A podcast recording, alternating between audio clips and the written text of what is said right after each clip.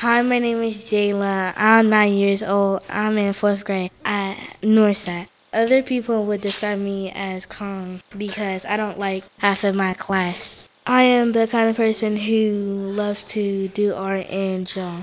In my free time, I like to draw with my friends. My sign is Averica.